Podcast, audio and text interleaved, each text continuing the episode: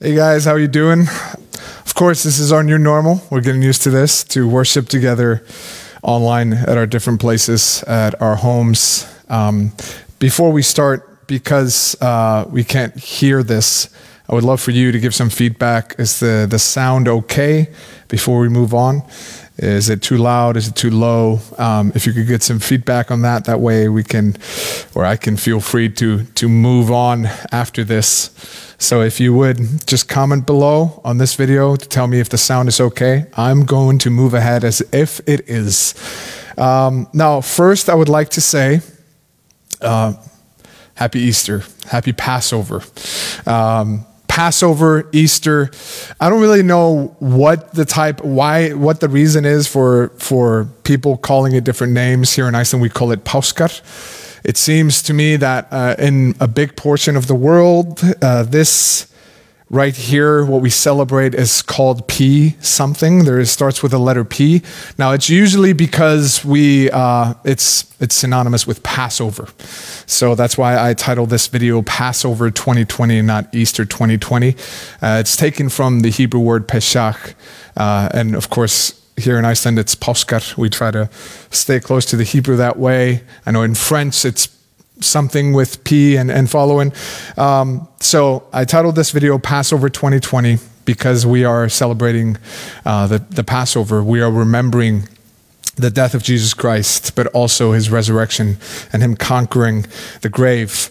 Um, now, before we start, I would like to make just a few announcements. Number one, feel free to share this video with your friends. Uh, right now, uh, as we think about, okay, how can I be a light and salt in this world where social isolation is a reality?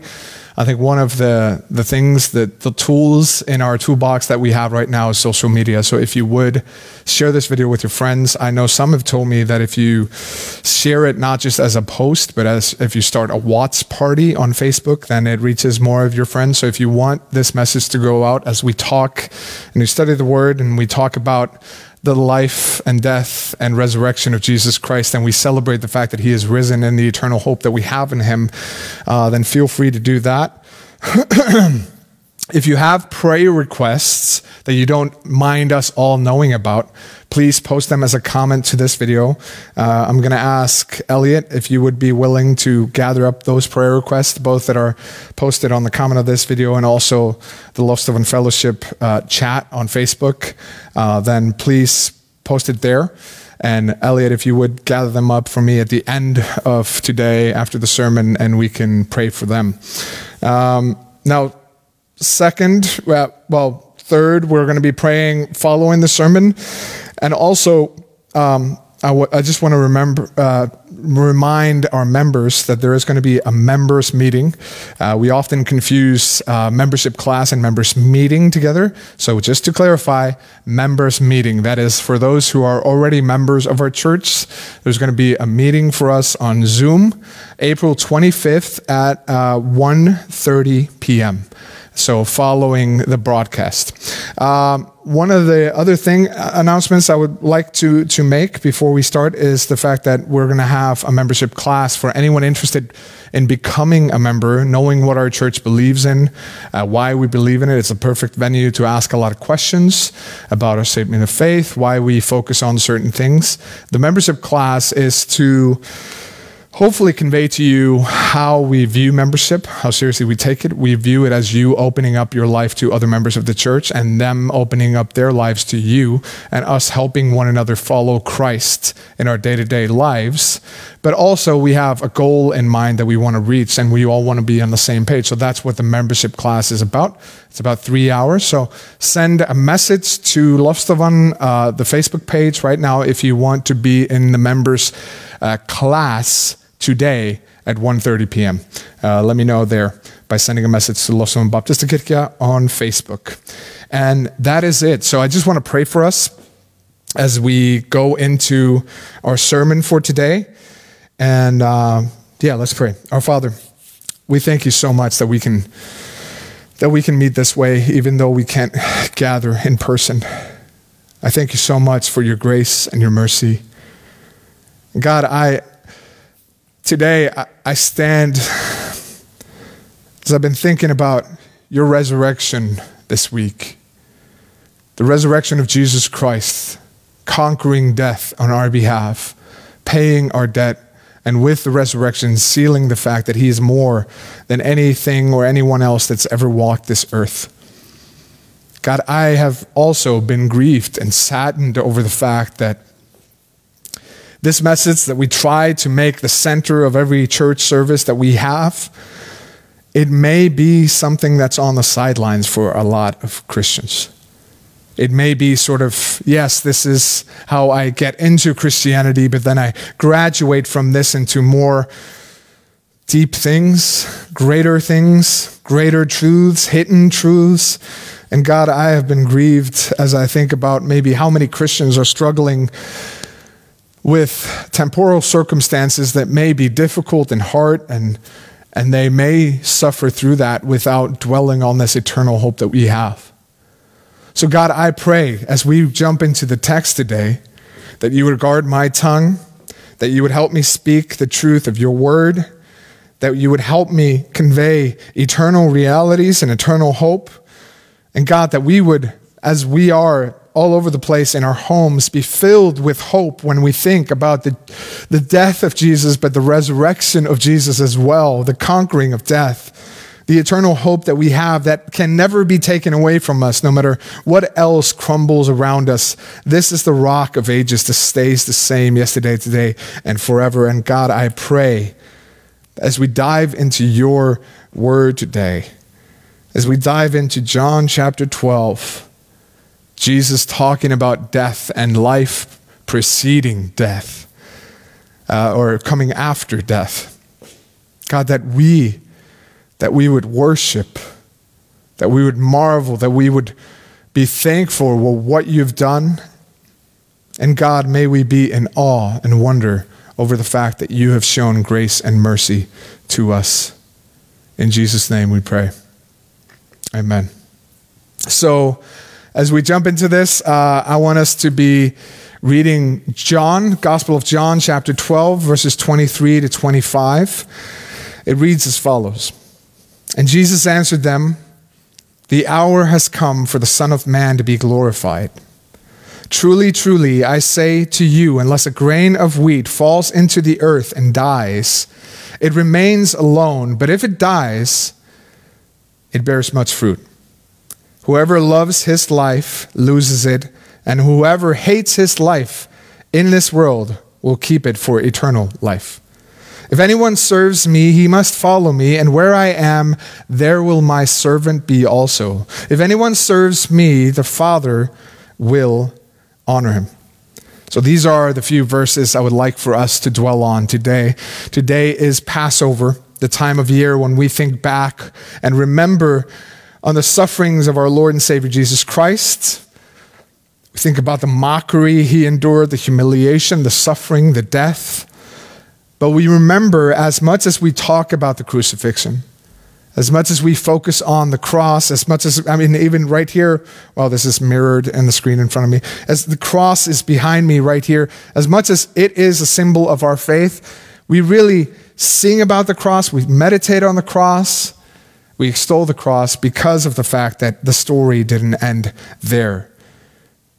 Because in death, Jesus conquered the grave. Three days later, he rose from the death, showing that he is indeed not just another prophet, he's not just another motivational speaker or philosopher or a moralist, but rather he is the conqueror of death, the savior of the world, the sacrificial lamb of God come to die in our place.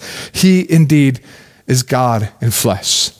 And so today we say with the church as a whole, today, this Sunday, they may not be gathering now, but they will later on, or they have already. He is risen. He is risen. It's not the same as Lazarus rising from the dead. We don't say he rose to continue his life a little further on and then die again later. He is still risen today. He is praying for us, seated at the right hand of the Father, reigning in glory. Now, first, I want to go into this one character in history. It's going to feel unrelated to the sermon, but it feels that's similar to what's happening at the cross. There was this man in World War II, his name was Sir Robert Watson Watt. Uh, he was an inventor, and he actually invented the radar technology that's used very commonly today, but it wasn't known then. He was the inventor of it. Later in his life, after the World War had ended, he was driving in Canada where he got pulled over by the police for speeding, and they were using his technology against him, his radar gun against him. And he wrote this sort of short, ironic poem about this experience of his. And he said this Pity Sir Robert Watson Watt, strange target of this radar plot, and thus, with others, I can mention the victim of his own invention. His magical, all seeing eye enabled cloud bound planes to fly, but now, by some ironic twist, it spots the speeding motorist and bites. No doubt with legal wit, the hand that once created it. So he talks about this ironic twist of this guy coming up with this new invention that causes the planes to be flying through the sky and being able to do that more accurately and more safely. But now he is the victim of his own invention. His technology that he invented is being used against him to hand him a speeding ticket. Now, today, we say, like I said earlier, Christ is risen because he still lives. God used the plotting of evil men. He used the cross, a torturing device created in the minds of brutal and evil people, to use their own inventions and own creations to conquer evil.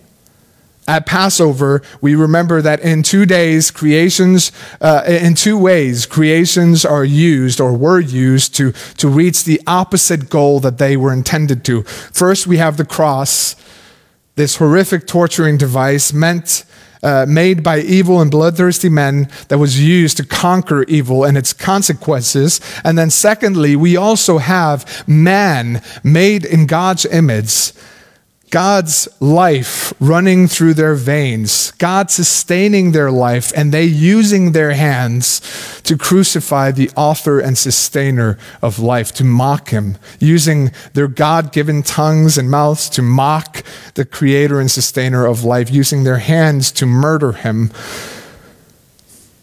I think of the sad words in, in John chapter 1, verses 10 through 11, where he says, He was in the world and the world was made through him, yet the world did not know him. He came to his own, and his own people did not receive him. But through his love, we stand here today. Through his mercy, through his sacrifice, we have eternal hope. We are here today to celebrate the resurrection of Jesus Christ from the grave. But the reality is that there would be no resurrection if there was no death. And here today, in some ways, we celebrate God's ability to turn even the worst of circumstances into good news for His glory and His people.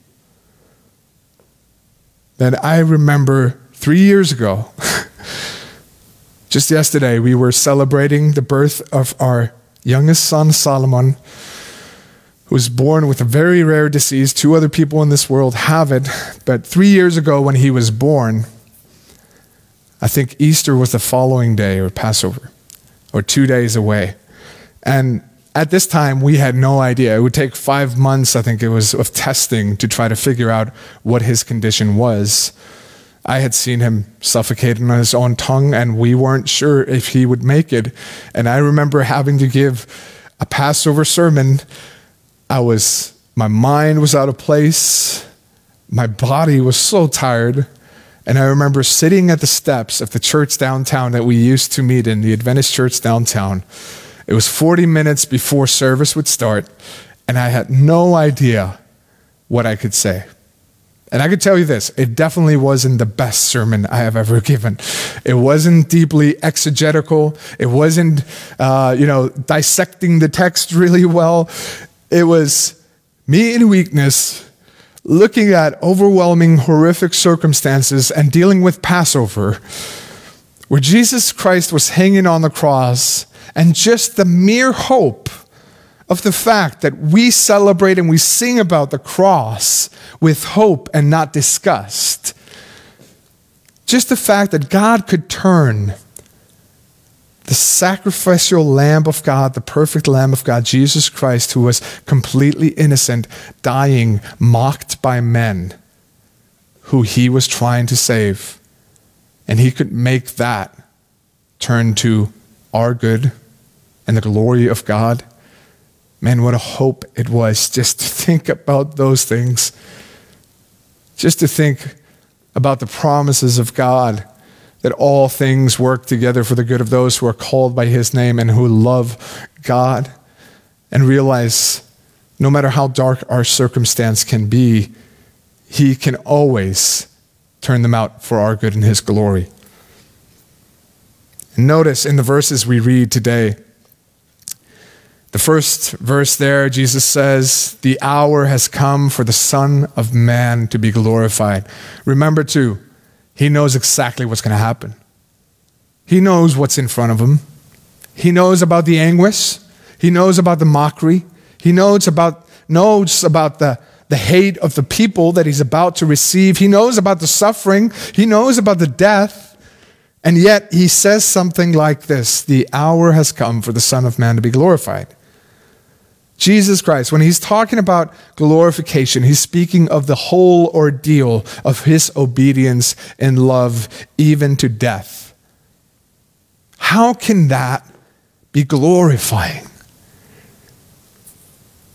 I think it can be glorifying because he ultimately he is not only thinking of being glorified before men he knows in the next few hours that, he, that awaits him is suffering, is mockery, is hate, is humiliation. But ultimately, glorification is not about the praise of the people, it is about the praise of God the Father.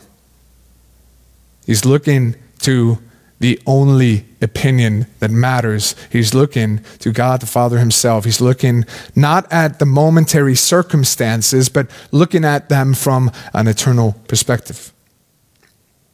Now remember that glorification may not always include the praise of the people. Uh, in fact, it may cause them to mock you or sneer at you. If you think about just speaking out against immorality, speaking out or standing firms in the times where shifting worldviews are shifting really fast, you may call, it may call for people to look at you weird, to mock you, to sneer at you. It's like, man, who is this guy stuck in the 1950s? He just has to speed up a little bit and catch up with the times, right? Can't he just compromise a little bit? Can he just give in a little bit? Standing out against immorality is not often popular. If you think about history, doing the right thing can often cost you a lot. If you think about the fact that even today we have access to our Bibles, many people died trying to translate the Bible as we know it into a language we could read or our ancestors could read. There's a lot of blood that ran through the streets of them trying to do something good and God glorifying by people who didn't want that to happen. Think about the Second World War. Think about the people who were trying to hide the Jewish people, try to save their lives. It came at a great cost to them. Think about slavery. Think about those who were trying to abolish slavery and the slave trade. Think about the cost that they had to endure Think about how unpopular they were in a society that thought this acceptable and maybe even participated in the slave trade. All of a sudden, here's a voice saying, This is horrible. This is sin. This is disgusting. Imagine the social cost, the physical cost, the financial cost. Imagine the mockery or the hate. So, this idea that glorification always comes with the praise of the people is not true. Really, true glorification is the acceptance of God. And here, Jesus Christ is doing that. He knows exactly what's ahead of him. He knows the suffering that's about to take place, yet he goes into it willingly. He lays down his life for his sheep.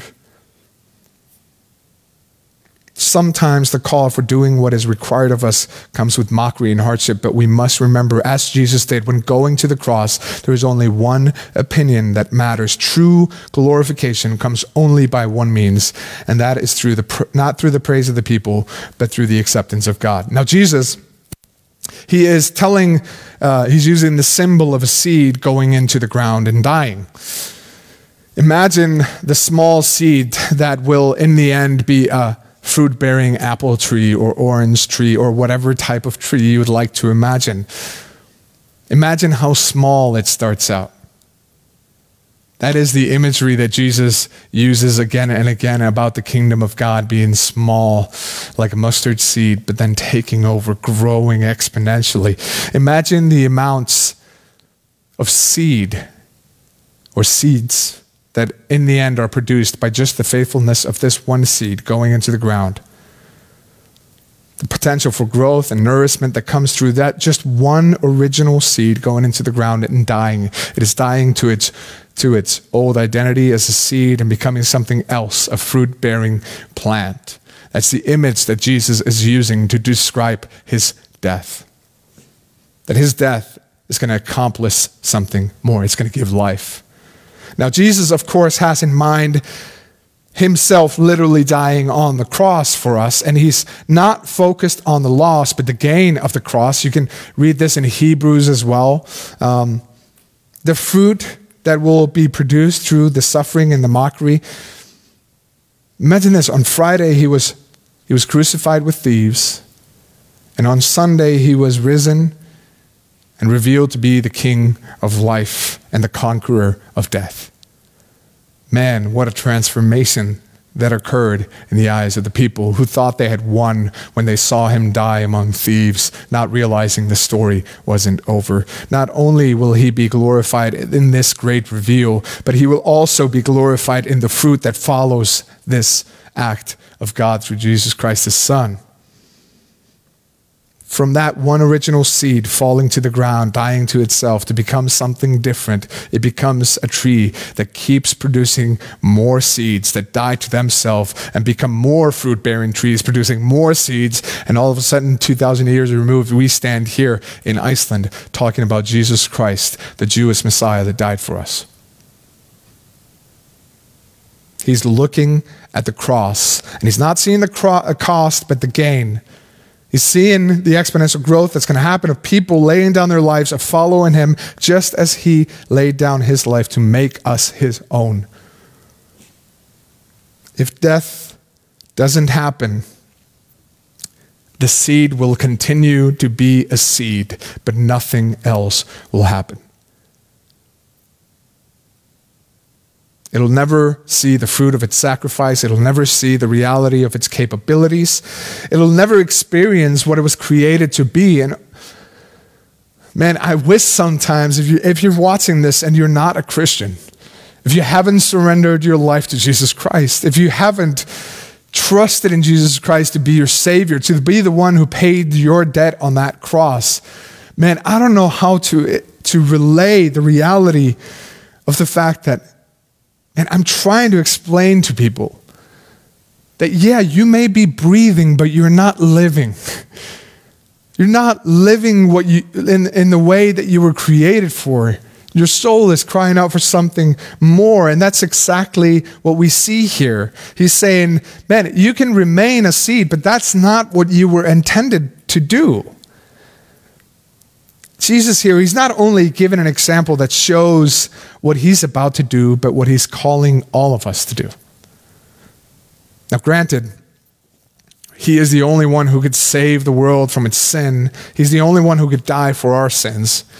If I die for anybody's sins, it'll be for my own, because I am less than perfect and much less than perfect, and all of us are less than perfect. But here is Jesus Christ, God Himself in flesh, the perfect God man, come to die for us because He wasn't paying for His own sins, He was paying for the sins of others. And we can't pretend to copy that in any way. But He's calling us to follow Him, an experienced life that follows death. And in reality, it is the only true life. It's what you and I were created for a communion with God that has been restored.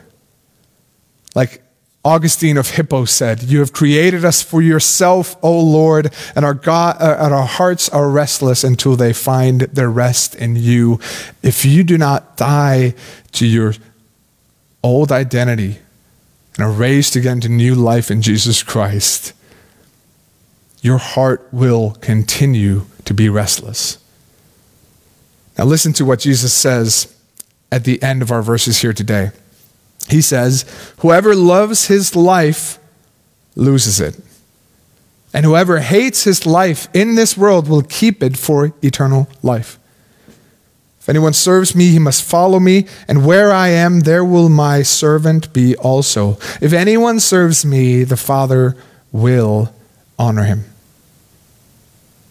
Man, if you cling on to your identity, if you cling on to your life right now, to your comforts, to your idols, you will be a seed for the rest of your life, never truly living because you never tapped into what you were created for. You'll be the equivalent of an artist that never creates, or an athlete that never competes, or a doctor that never heals.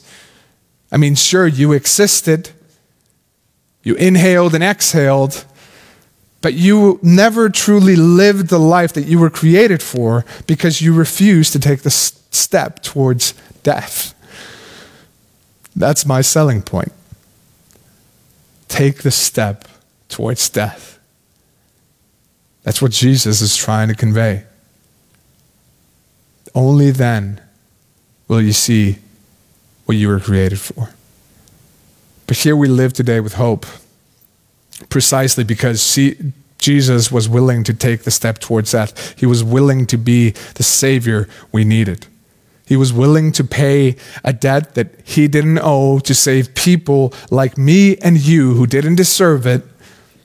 That is what the cross is, where the wrath of God over our sin is poured out on Jesus, and the perfect God man is dying for me and for you. The cross is where the wrath and the love of God meet.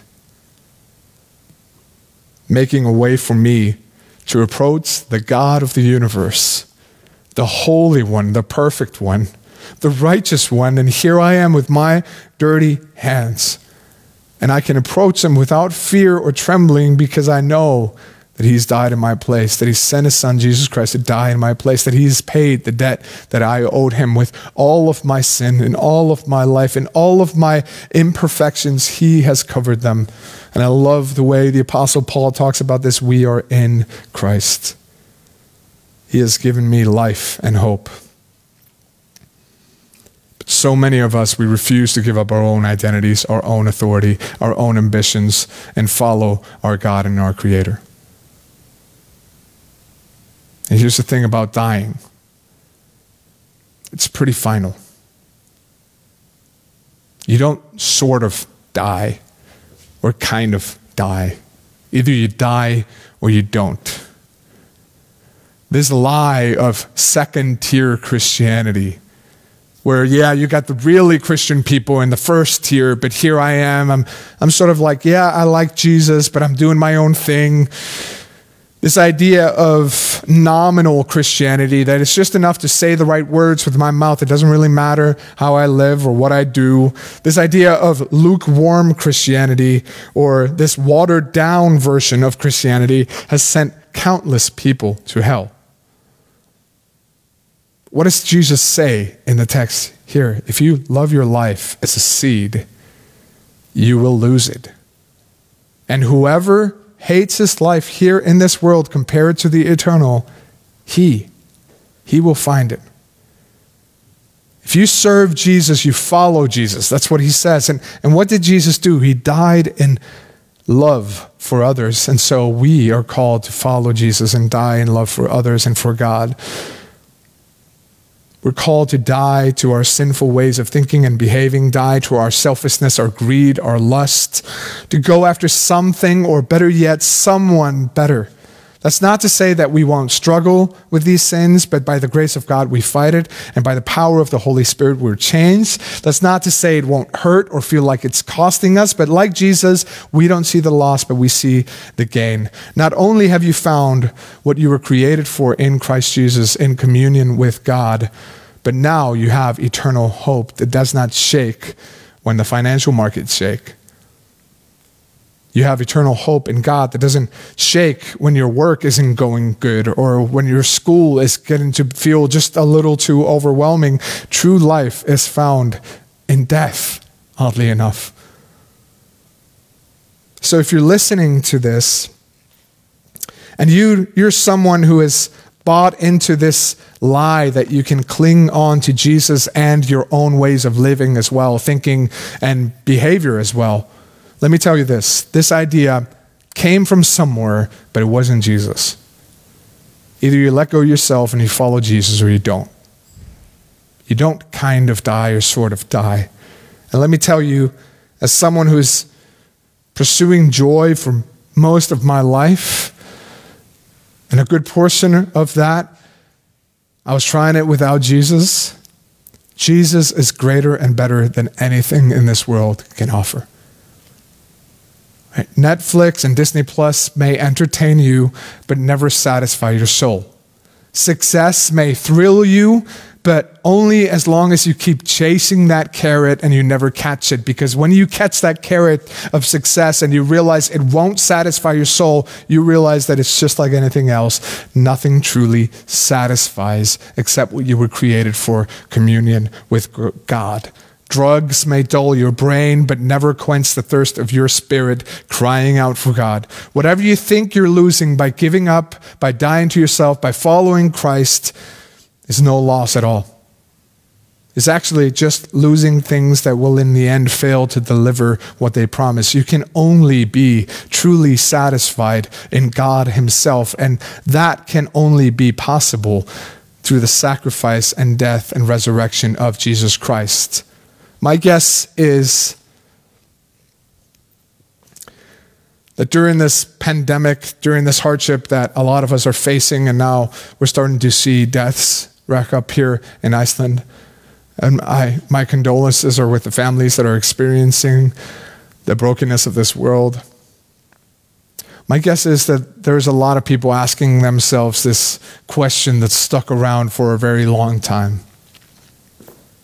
If God is good, and if God is all powerful,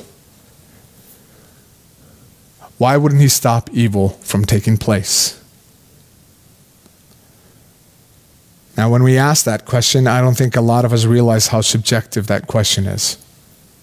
This is what I mean, because most of us, we really don't want God to take out all evil in the world.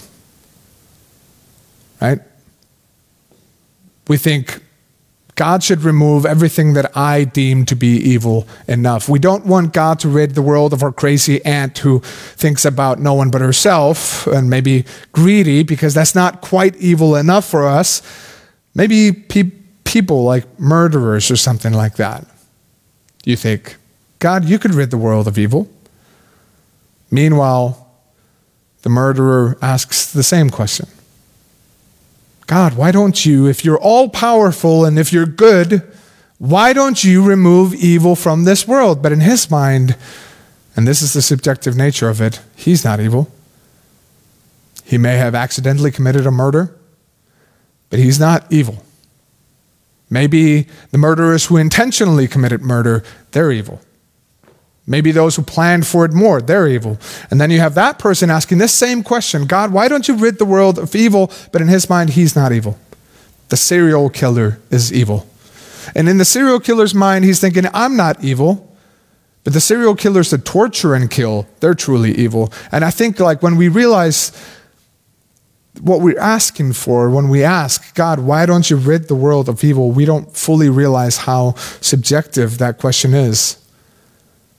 But let's, let's think about this for a moment. If God were to rid the world of evil, what would that look like?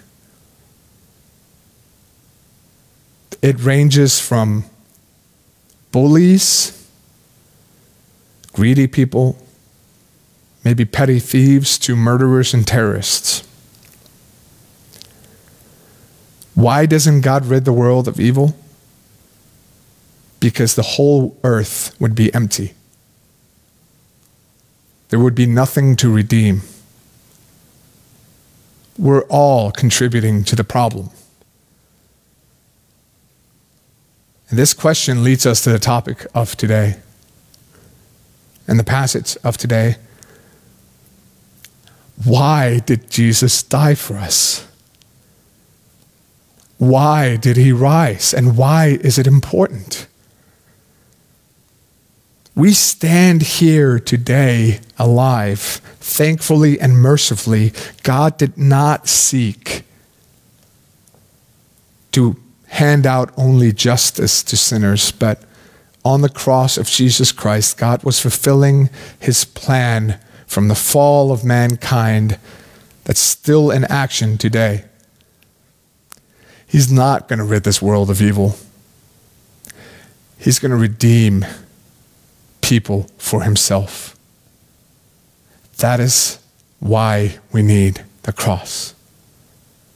Because we've all failed the test. We can't earn the love of God. We can't earn heaven. We can't earn righteousness because even if we do something good, that bad that we've done is always staining us. And if we stand before God, creator of the universe, all powerful, holy, perfect, and he judges us by his standard, by himself, if we are evil or not, we will all fail the test. So oddly enough, I find myself, when I ask this question, why does God not stop evil? And it started when I was very young, at 10 years of eight, you know, 10 years old, thinking about why my grandmother was murdered. Oddly enough, it took me about 10 years to get to that point. But it got me to the point where, I'm, where got, I started to see I'm a part of the problem. I'm here because he refused to stop evil and wanted to redeem it. We're all here because of evil acts of men. Evil inventions of men like the cross, working out for our good. We stand here alive because he died. 2 Corinthians 5:21 says, "He who knew no sin became sin for us that we might be the righteousness of God in him." By the grace of God, he didn't only seek to rid the world of evil, leaving the world empty, but offered a hope to those infected with evil and sin. John 15, 31 tells us of the great love of Jesus. It says, Greater love has no one than this, that someone lay down his life for his friends. And that's exactly what Jesus did, and more. Not only did he die for his friends, even on the cross, what did he say about the Roman soldiers? Forgive them, Father, they know not what they do. Colossians 2 13 to 14 tells us, And you who were dead in your trespasses and uncircumcision of your flesh, God made alive together with him, having forgiven us all our trespasses, by canceling the record of debt that stood against us with its legal demands. And I love this sentence right here, or these words. This he set aside, that is, our debt, nailing it to the cross. God has said in His Word that the wages of sin is death, yet Christ died, and He was sinless. Not for His own sins, but for ours. And why did He rise again? Because He was sinless, death had no hold on Him. Acts chapter 2 tells us this Jesus delivered up according to the definite plan and foreknowledge of God, you crucified and killed by the hands of lawless men. God raised him up, loosing the pangs of death, because it was not possible for him to be held by it. This is the great hope that we all have as Christians. If you're watching this you haven't surrendered your life to Jesus Christ, if you have not put your faith in Him as your Savior and your Lord, the Savior that pays your debt, the Lord that owns your life, I'm telling you, you haven't experienced true life yet. If you have not died to yourself, you have not taste, yet tasted true satisfaction that can only be found in God. There's no process you have to go through, there's no classes you have to take, there are no ceremonies to do. If you want this, all you've got to do is tell God, surrender your life to Him and say, I am yours and you are mine. Make me a fruit bearing plant. There's no way for you to earn your way to heaven. Your only hope is that heaven meets you, and it has done so in Jesus Christ. This is why we proclaim He is risen. And this is why my hope is to make this, this reality, the life, the perfect life of Jesus Christ, the death of Jesus Christ, the sacrifice on our behalf, and the resurrection and ascension of Jesus Christ, the center point of our church, the reason for why we exist and what we do because we want this to be central. And what breaks my heart is that I think a lot of Christians and a lot of churches may not see this as essential.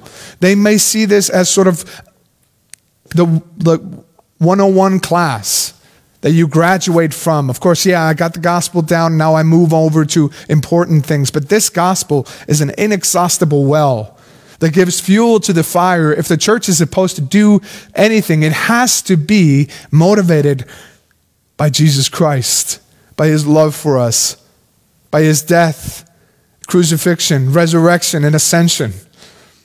Because without him, man, nothing we do as a church should make sense without this message at the center of it. This is the fuel for the fire. This is why we want to celebrate communion every week, and it's broken my heart the fact that we haven't been able to. Um, it's broken my heart that I stand here today with empty seats. Man, I can't wait to hug every one of you and love on you. Um, but Brandy, who's been showing up for our church services, she sent out to our church saying, hey, if any of you want bread to do communion together for Easter, I will deliver them to your house. She baked the bread and uh, for those of you who do have this at your homes, I want us to remember the death of Jesus Christ on our behalf. So let me just get my set right here. Before his death, Jesus sat down with his disciples. He broke bread and said, This is my body that's broken for you. He drank wine and he said, This is my blood that's shed for you. And he wanted it to be a constant reminder when they gathered his broken body for them and his blood that was shed for them. No one took it, he laid it down. And so, this is what we usually do every week. And I just want us to close our eyes and remember what Christ has done. We thank you for your Son, Jesus Christ. We thank you for his broken body on our behalf, his blood that purchased our redemption, that gave us eternal hope. We love you, Father. And we thank you for the fact that you did not give up on us. But through your Son, Jesus Christ, you brought redemption to people like me who didn't deserve it. We thank you and we worship you. In Jesus' name we pray. Amen. The broken body of Jesus Christ and his blood shed for us.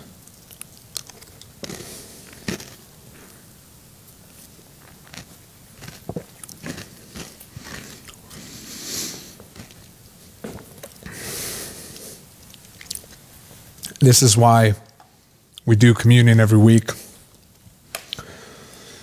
when we're together to remember the broken body of Jesus Christ. And we drink to remember the blood of Jesus Christ that was shed for us. Um, but as we close out our service, I want us to go into this week remembering that this may be the end of our live stream together, but it is the beginning of the week and we can continue to worship Him throughout the week. I pray that this message of the life, the death, the resurrection of Jesus Christ might not only be limited to Easter or Passover in our lives. I pray this would be the central role of our lives. Everything that we do and say, may, we, may be motivated by Jesus Christ and what he's done for us. May it bring him glory. And as we think about the seed going to the ground and dying to its old identity, becoming a tree, may we follow the example of our Lord and Savior Jesus Christ and ask ourselves the question what does it look like for me to die to myself and follow Christ? Now, I want us to be praying for one another. I do want to say thank you guys. Um, I want to say thank you for giving. Last month was a little bit rough for the church, but it was, it was we, we made it through. Um, understandably, understandably so. I think most of us we give here when we're at this place. Um, I just want to say thank you for for give, continuing to give online so that we can take care of our responsibilities as a church, that we can take care of all the things that we need to still be paying for. Um, and so, to bring this to a close, before we go into prayer, I just want to post onto the screen the bank information if you want to, if you want to give to the church, so that we can. Um, that we can take care of all the responsibilities that we had before this crisis hit and that we continue to have. Man, this this camera has really shifted. I think we started out with the camera being around right here, um, but now it's up to here. So if you want to give, uh, there's the information for you to give. I can barely make it above the little banner there. Um, but, anyways, uh, I want us to be praying. And I saw that the prayer requests were posted, um, and I want to read some of them right here. Let's start with a prayer request that we have. Uh, let me take this banner off real quick. Hildur says, uh, please be praying for our wedding changes that we use uh, the help we've been offered wisely. And also, please be praying. Uh, I hopefully have an appointment with a brain lady and a brain scan in the next couple of weeks. And I, I'm praying that God works a miracle and lets me get, uh, get out of off this medication before my marriage starts. Amen. Let's let's continually be praying for Hildur. Um, not just now, but continuing throughout the week. Uh, Yama says, please pray for me and my university studies. Sarah, uh, she wants to share a huge praise as well. So, of course, we we uh, we would love to pray with you uh, through whatever you're going through. But also, if you have any praise, um, then then feel free to do that. C says, We successfully discharged a patient yesterday who recovered from COVID. I work with an at risk population, and this is an amazing win, which can only be from God. Uh, if you're praying, please, tomorrow will be my ninth shift in a row. So, yeah, a day off would be nice. I can only imagine, Sarah. Thank you for what you're doing. Um, you're awesome. Uh, and the people are privileged to have you there taking care of them, uh, not only uh, taking care of them physically, but covering uh, your work and prayer. And we will join you in praying for that as well. Um, please also pray for Sandra, the girl who is lost. Oh, yeah. She's recently broken up with a boy who was murdered this week. And I'm very worried for her safety. Please pray for God to protect her and that she be found safe and alive. Let's pray for Sandra.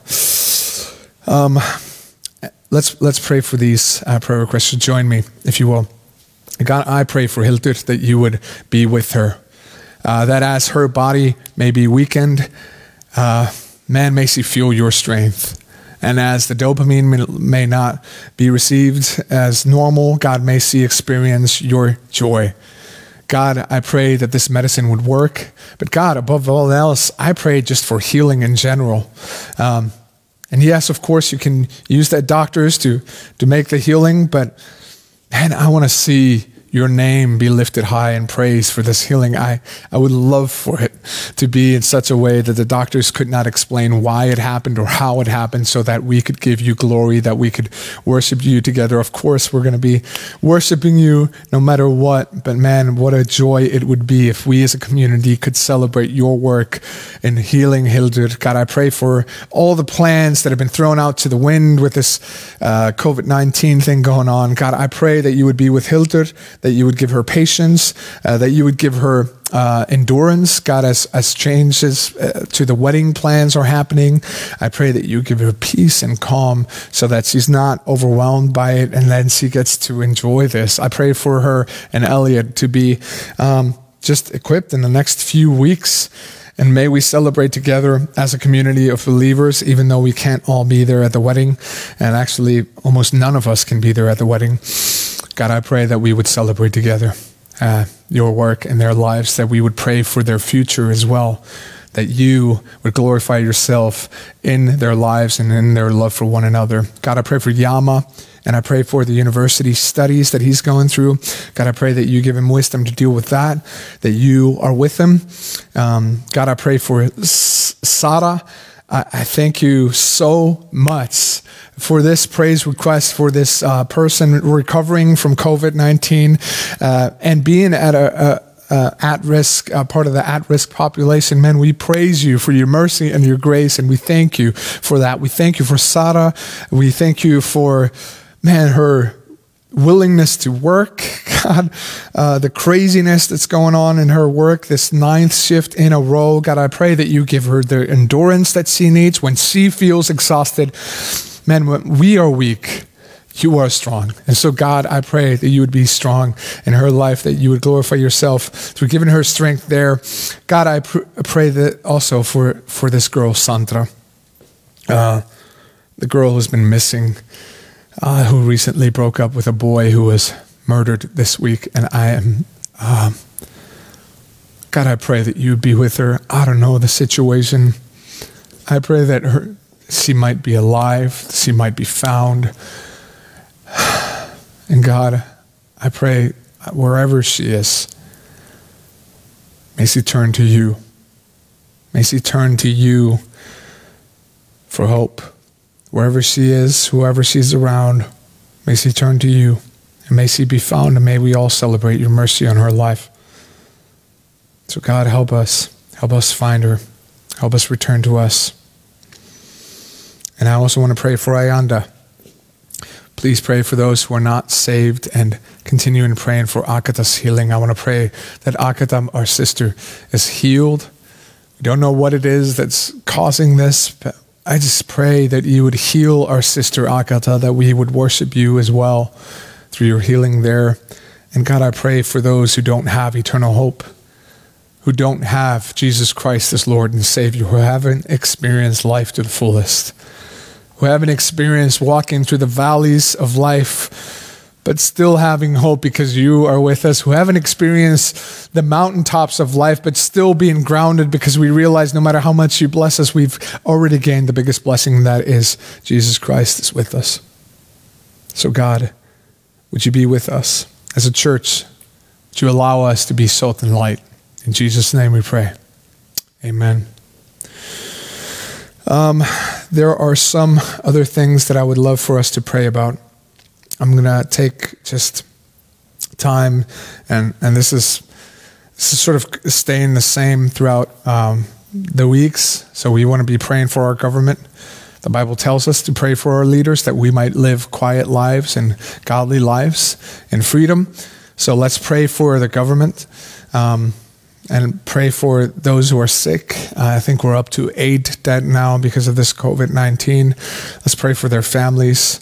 Uh, let's start with this. Let's pray for the families of those who've died and also for physical healing for the sick. Let me just take 30 seconds to uh, allow us all to pray where we are.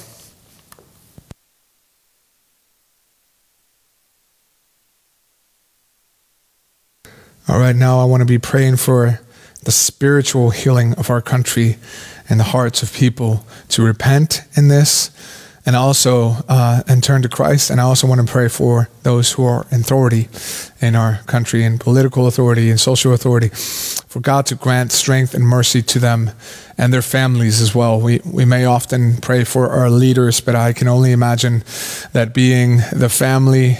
Uh, the spouse of that leader who is maybe working a lot during the day, um, they rarely get mentioned, so I want us to be praying for those in authority, um, for them to have wisdom, godly wisdom, for God to um, glorify Himself in and through their leadership and their families.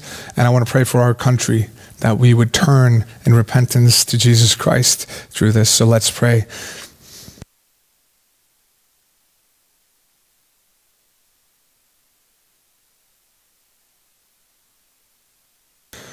Now, um, to close this out, I want us to be praying for those in the front lines of uh, um, of this COVID nineteen virus. Uh, I want us to be praying for the people who uh, are putting themselves at risk so that our society can function through this. Uh, I, I want to pray for the doctors who are and, and, nurses who are putting their lives at risk um, in this. And I want us to pray for, for their protection, uh, for God to be with them, uh, and God to give them strength, and for our hospital system not to be strain, strained above its means. As we just prayed for Sara, like obviously she's been working a lot. There's a lot of things to do at the hospital, um, and we have other friends that are working there. So let's pray for God to protect them, God to give them wisdom, but also I mean, there are other workers who who are um, serving our community uh, while still working. Um, delivery truck drivers. There are grocery store workers. There are, you know, there are countless of, of people. We may not have realized how how important their jobs are. So let's pray for the protection of those people who continue working and um, and and and endangering themselves, basically, so that we could um, we could get to the food, and the groceries that we need, and so on and so forth. Uh, but specifically, of course, those who are in the greatest physical danger, the, the, nurses and the doctors, and also probably the greatest strain on them working a very, very long time. So let's be, let's take here a few seconds and pray for them, uh, and I'll close this out.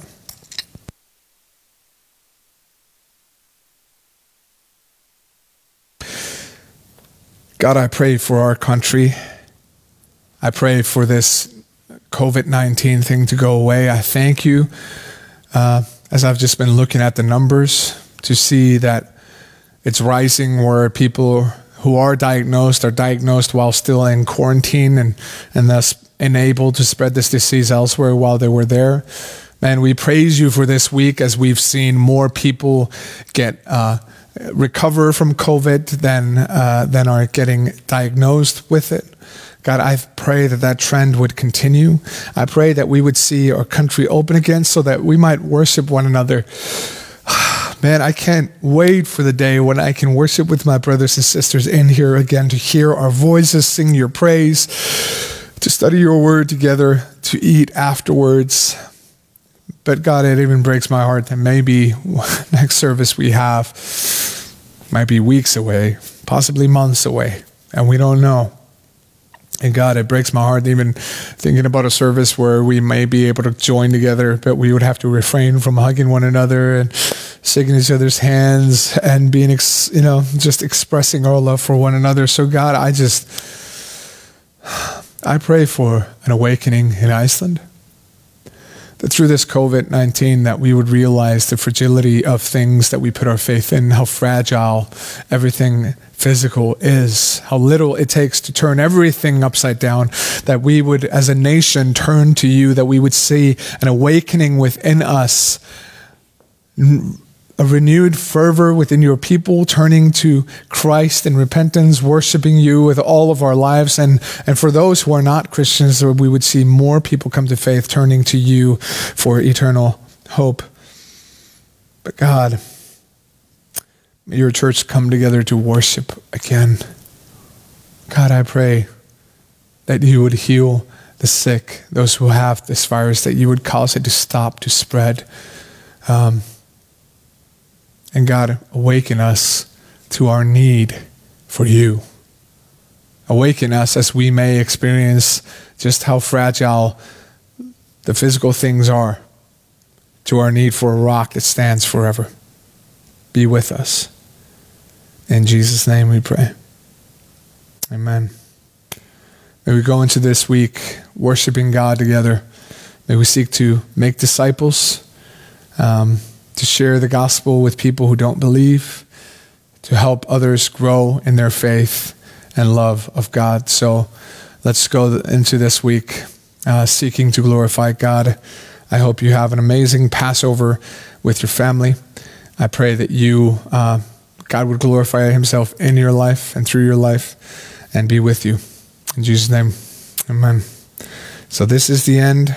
Here at the end, I'm just going to put up the Loftstofan logo and um, the bank account and information if you want to give, because I realized that earlier was very short. So, if you want to give, go ahead. God bless you guys, and God be with you.